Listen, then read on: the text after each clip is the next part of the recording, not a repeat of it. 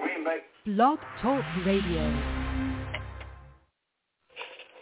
The Green Bay Packers have won five world championships in the last eight years. Winning isn't everything, but it's the only thing. In our business, there is no second place. Either you're first or you're last. The big word in professional football is execution. All players succeed on the blackboard, but men make them work. It's very important. But if you have not reached the passer, if you can't get them, get your hands up. Hey, supposed to be a hell of a defensive play, but didn't look like it to me. Ah, God. Get him out of there, will you? Hey, what about that now? He had him on a, hey, he had him by the shirt. He had him by the shoulder pad. He didn't have him by the neck. What the hell's going on out here? Hey, interference! Interference! Tell you something, Leroy. You're not going to get your job back unless we get a better performance. The men who wanted to stay, they're still here. And let me tell you this, Green Bay is a great town for football.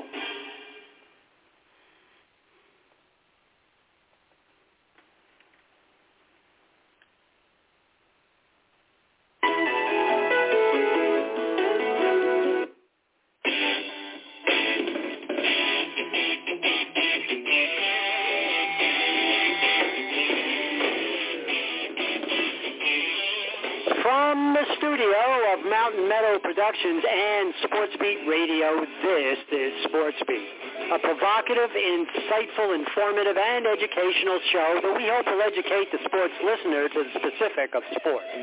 With interviews, analysis, and a comprehensive look at the topics we feel will be appealing to the listener. And with that said, we're not just your average call-in, same subject, same question, ego-filled show, but we like to think of ourselves as informative and educational radio.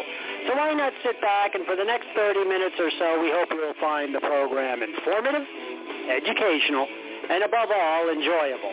And with that said and done, this is Sports Beat, and we're coming at you live, and I'm your host, John Spoulos. Hello, everybody. Welcome to this last week of September the 25th day of September, Monday 2023. And thanks so much for joining us on yet another segment of Sports Beat Radio Talking Sports. And you know, this is my thousandth and three show.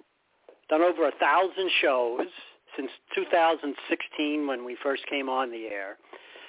And although I've talked about him, I've revered him, uh, I've uh, accoladed him, uh, I've legendaryized him, if that's a word, I never really did a show before on the show that we're doing now, and that's, of course, the great Vince, Vincent Lombardi. And that's what our show is today.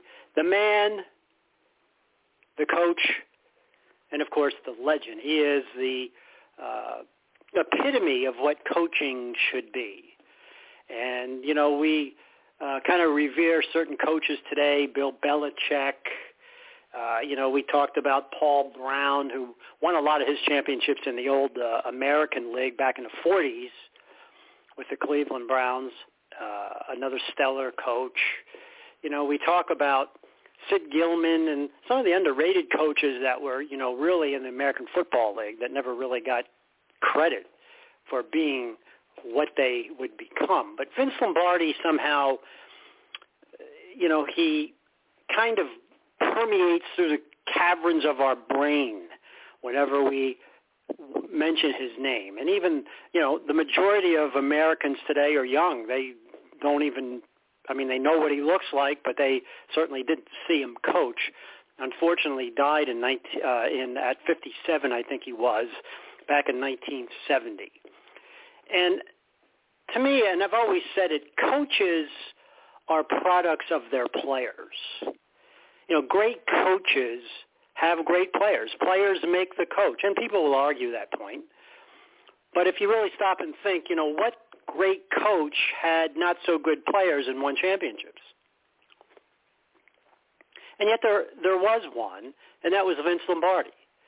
Uh, and I think the, the interesting thing about Lombardi, and you heard the sound bites, I forgot to mention, courtesy of NFL Films, uh, you know, the, the famous what the hell's going on out there. Uh, you know, he was a tyrant on the, uh, an autocrat on the, on the field, but a lot of the players uh, felt that he was fatherly-like off the field.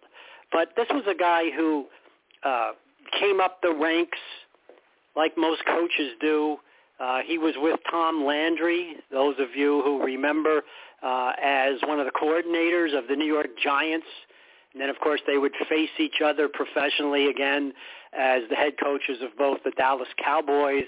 We remember that memorable game, the Ice Bowl uh, in Green Bay, minus 34 degrees. And, of course, Lombardi coaching uh, what would become an iconic play as Starr goes across on a Jerry Kramer block. And the Dallas Cowboys once again uh, feel the wrath of losing two straight years to the Green Bay Packers. But Lombardi took a team, he would be named the head coach, and he took a one-win team in 58. He came there in 1958 and this was a Packer team that really was a bunch of what they call lollygaggers. They just kind of, you know, went through the motions. They goofed around in practice, not realizing the kind of tyrant that they were going to face in Vince Lombardi. And uh, when he came in, he cleaned house, and he put together, much like Chuck Noll did back in the late 60s when the Steelers were kind of a laughing stock, when he started with uh, a quarterback from Louisiana Tech named Terry Bradshaw, and built really one of the great, great uh, dynasties in professional football. They may not have been a dynasty like the Packers, but that Chuck Noll team, and I think Chuck Noll's another coach that didn't really get the accolades that he should. Of course, uh, he goes into my mold by having great players that made him a great coach. There was no question. But still, Lombardi knew how to draft. He was the general manager of the Green Bay Packers as well as the coach. And he gets rid of all of the dead wood. The following year, they go from one win to seven uh, wins. And then two years later, in 1960, Lombardi takes his Packers to Philadelphia's Franklin Field to, to face the Philadelphia Eagles in the 1960 championship game uh, right around Christmas of 1960. And in the waning moments, the Packers were still in the game, but didn't have enough to really beat the Eagles and Chuck Bednarik. And every time I go to Franklin Field, it's still there. You know, it's the home of uh, the Penn Quakers, University of Pennsylvania. Uh, I still kind of look down at the field and look at the area where Lombardi was and where all those fans were some 60 years ago, uh, you know, watching what would become, and little did they know, uh, this was before they had the G's on their helmets, uh, this would become a dynasty. Five championships and two Super Bowls. And after the loss, you know, Lombardi had so many great quotes, so many great uh, accolades verbally. And one of them was maybe not as memorable, but in the locker room, in the Green Bay Packer locker room after that loss, he looked at his troops and he said, gentlemen, I want your attention. I want to tell you this. What happened out there today will never happen again. And what he was alluding to was the fact that his Packers would not lose another championship game or any playoff game. And having the crystal ball of football in front of them, uh, that came to fruition as the Green Bay Packers would go on to become the 60s dynasty and certainly one of the great teams of all time, winning uh, you know numerous National Football League championships and then of course the Super Bowl uh, in 1967 and 68 when they would beat the Oakland Raiders. Uh, he would put together a cast of characters that you know really were not superstars. Bart Starr was kind of a floundering quarterback. And Lombardi takes him, and under his tutelage, he becomes not only a two-time MVP in the first two Super Bowls, although I thought Max McGee should have been probably the uh, MVP of the first Super Bowl, but nonetheless, uh, Uh, Starr became not only a MVP quarterback, but he became a Hall of Famer. He knew how to build the offensive line with Fred Thurston, better known as Fuzzy Thurston, and Jerry Kramer, two guards that would pull and block for the LSU man, Jim Taylor, another great player. On the defense, Willie Davis, Herb Adderley, uh, Bob Long on the offensive line, centering the ball. So you know, it was a uh, it, it was a team that Lombardi looked at as a roster of men and not stars. I don't think Lombardi thought about Bart Starr, excuse the pun, being a star, or later on Lonnie Anderson, Donnie Anderson coming out of uh, Texas Tech, being a star, or Carroll Dale or uh, Boyd Dowler becoming stars. But they they were a lunch pail group that knew how to win under uh, an autocrat, under a tyrant, so to speak. And Lombardi instilled what I think a lot of coaches don't do today, and that is he instilled pride in his men. Many of the Packers became uh, influential businessmen. Uh, for instance, the one of the heroes of Super Bowl one, Max McGee, owned Chi Chi's restaurants. Jerry Kramer, the uh, great guard, pulling guard, became a published author. And, you know, you look at Jerry Kramer, he came out of the University of Idaho. I mean, how many Idaho University players get to the NFL?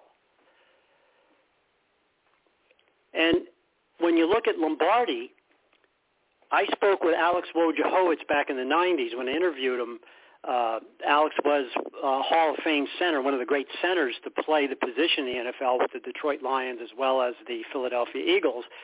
But he was a member of the Seven Blocks of Granite, which was the uh, powerhouse team of the Fordham Rams back in the 30s and early 40s when they were uh, terrific football team. And they called that offensive line one of the great offensive lines of all time, the Seven Blocks of Granite. And if you visit – Fordham University, which is a Catholic affiliated university, I believe taught by the Jesuits, you will see that uh, monument there on campus uh, outlining the names of the seven blocks of granite. One of them, of course, was Wojciechowicz, and another one was Vince Lombardi. He was on that line, that memorable line.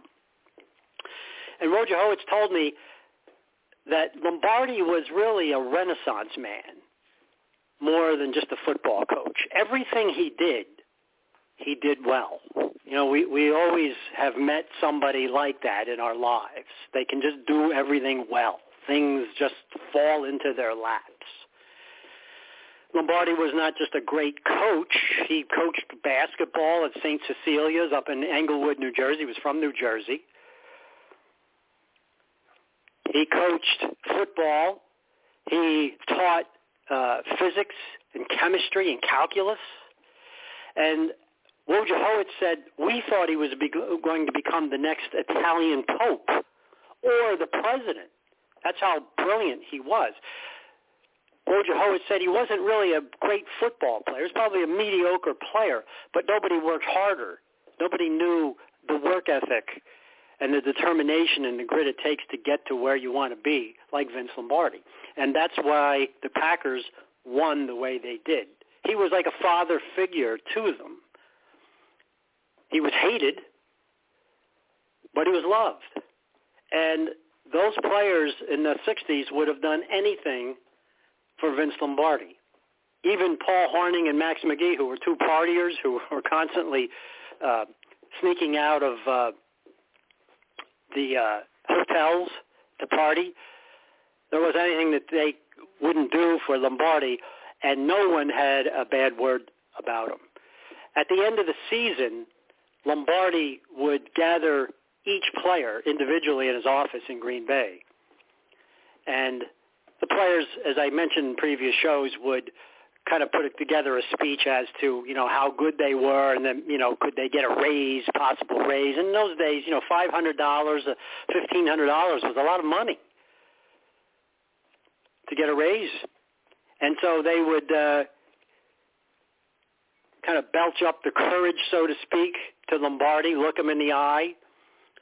And Lombardi had a book in front of him that his coaching staff basically put together. He had them do it of every uh, negative that the player did, and he would mention, you know, you fumbled uh, in this game, you missed three tackles, uh, you didn't run this play, you didn't do that, and then he would look at his player, stand up, shake his hand, tell him he was a hell of a man, he admired all of his players, and he would give them a $500 raise or a $1,000 raise.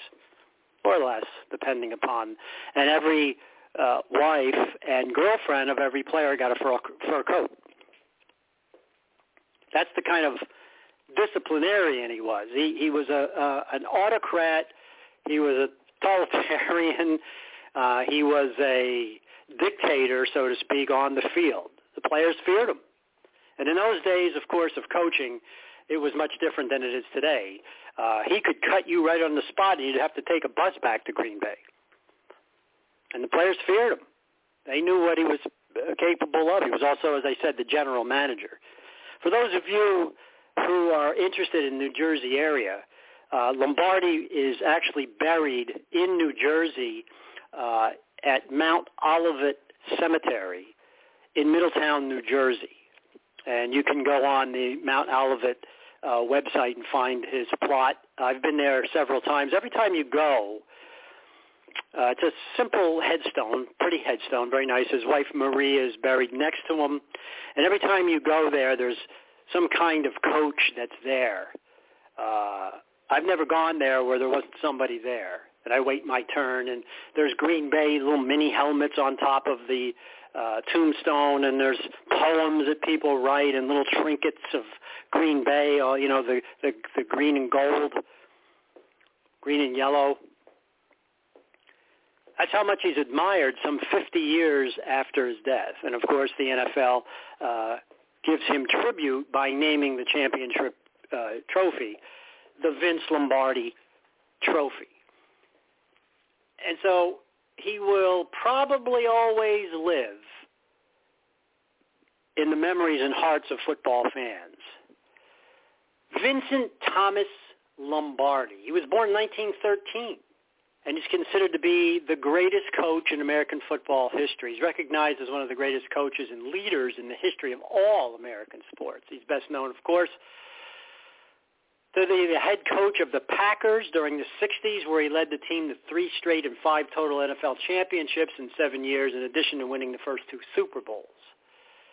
He began his coaching career at St. Cecilia High School, which I mentioned earlier, Englewood. He was an assistant coach at Fordham, where he coached with Jim Lansing. He also coached for Army and the Giants before becoming head coach of the Green Bay Packers from 59 to 67 and the Washington Redskins in 69. He never had a losing season as a head coach in the NFL, compiling a regular season winning record percentage of 73.8%, 96, 34, and 6, and 90%, 9 and 1 in the postseason for an overall record of 105 wins, 35 losses, and 6 ties.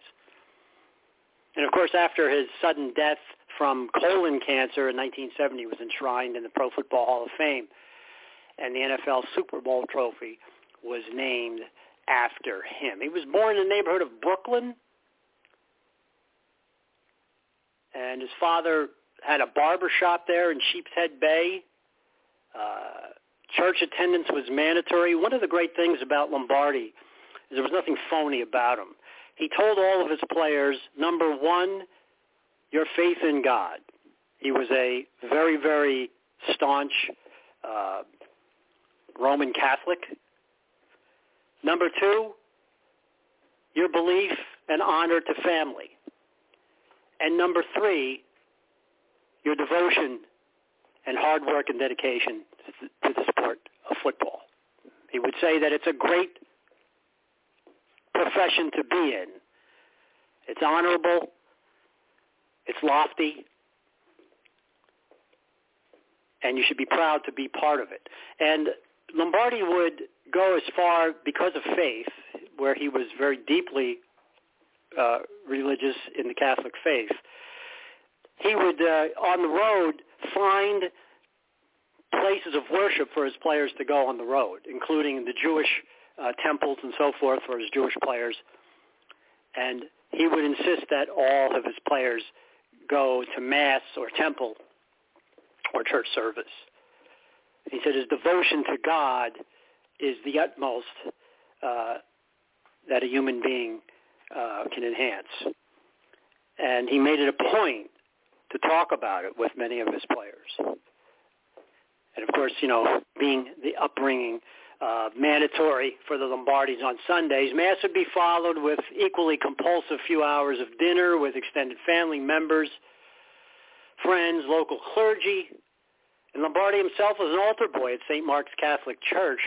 That was in Sheepshead Bay, still there. Outside their local neighborhood, the Lombardi kids were subject to a rampant ethnic discrimination that existed at the time against Italian immigrants and their descendants. And as a child, Lombardi helped his father at his uh, business, but grew to hate it.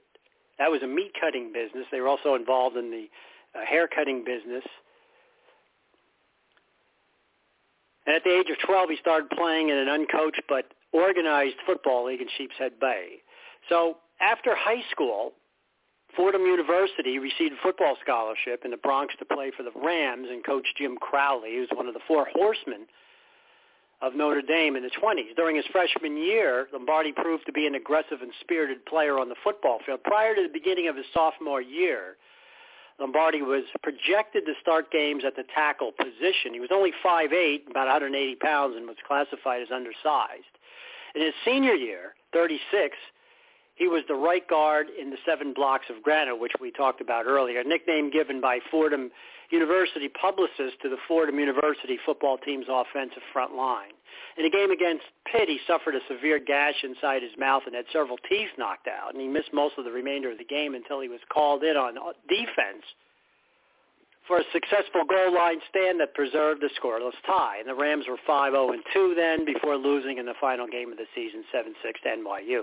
The loss destroyed all hopes of Fordham playing in the Rose Bowl and taught Lombardi a lesson he would never forget. Never underestimate your opponents.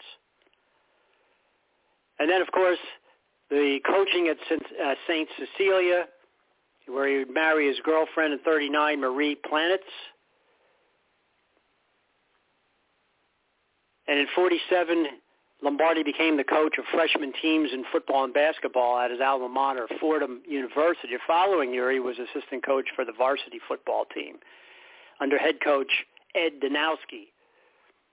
Then he was at West Point, the military academy with Earl Blaik, who was a very well-known coach in the uh, 40s and 50s. Blaik's emphasis on execution became a trademark of Lombardi's coaching style. Lombardi coached at the West Point for five seasons with varying results, and 49 and 50 seasons were successful. But in 51 to 52 were not due to the aftermath of a cadet cribbing scandal, a violation of cadet honor code, which was revealed in spring of 1951.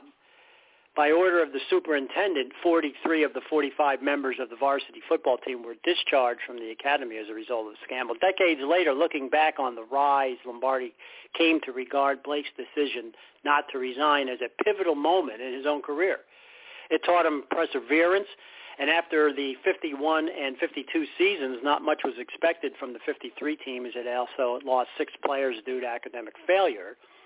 And the 53 team, however, did achieve a 7-1-1 record as Lombardi had a bigger role than ever in the coaching of the team. And then following those five seasons, he accepted an assistant coaching position with the New York Giants. So in 58-59, he becomes a Packer, and basically we know the rest. Unfortunately, uh, for Vince Lombardi, uh, they did have a preventative uh, test for colon cancer in those days. People wonder, you know, why uh, he passed from that. And Lombardi was stubborn. As, as great as he was and as smart as he was, he said, nobody's going to stick any probes up my ass. That's what he said. And as a result, uh, he was having some problems uh, with that area and as a result uh, succumbed to colon cancer as he would become uh, resigning the head coach position on February 1st, 1968. He continued as general manager, and he handed the head coaching uh, position to his uh, assistant, Phil Bengtson, longtime assistant. But the Packers finished 6-7 and 1 in the 68 season. Were out of the four-team playoffs. So he becomes the head coach and general manager of the Skins. The Redskins finished 7-5 and 2, their first winning season since 55. And then, of course, he died during the 70 preseason but he was credited with having truly changed the culture in that one unforgettable season in 69, laying the foundation for Washington's early 70s success under another future Hall of Famer, George Allen, the Redskins' next coach. So, you know, it was interesting with Lombardi.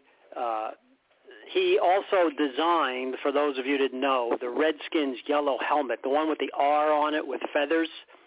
He designed that helmet uh, kind of in a, uh, a copy of what Green Bay had with the G on their helmet. That was his design. And I think really when Lombardi, a lot of people wonder, you know, you won five championships and two Super Bowls. Why are you leaving? Uh, the Packers were are kind of like the present day Giants. They were always a closed uh, closed mouth organization. The NFL was very conservative, and I think that's why the AFL was so popular because it wasn't. Uh, they were close-lipped. Lombardi didn't really come out and you know uh, pat himself on the back, or uh, you know he he. I think he saw the Packers getting old, and by that second Super Bowl, uh, a lot of those Packers were in their 30s. I think he saw the writing on the wall and saw in Sonny Jurgensen, who was, a, in my view, a great quarterback, very underrated, uh, Charlie Taylor and some of those other players, he saw the uh, situation there, which might be very much like what he had in Green Bay. And of course, his uh, imprint on the Washington Redskins uh, were the reason that George Allen was able to win. It would have been interesting to see how Lombardi would have fared with the Redskins. And I think that that Packer team uh, probably in Lombardi's eyes went as far as it could go. And he realized the writing was on the wall. I think that was really the main reason probably why he left, because he could have been there forever. He could have been there for life. Kind of like Belichick. Even though Belichick hasn't had winning seasons, he's still iconic in the New England area. So, you know, you look at this great coach, and really the legacy of him is winning. He had some of the most eloquent quotes of all time, talking about it wasn't a dishonor when you fell, but how you reacted upon getting up after a loss. He couldn't tolerate inconsistency. He couldn't tolerate failure. He couldn't tolerate losing. And I think when you look back at uh, this great coach, um, I'm very honored to be able to have seen him coach. I was at the first Super Bowl. We did a show uh, a couple of months ago about my visit to the first Super Bowl in 1967 where I actually saw Lombardi in the flesh. Not a very big guy, but uh, pretty big in stature.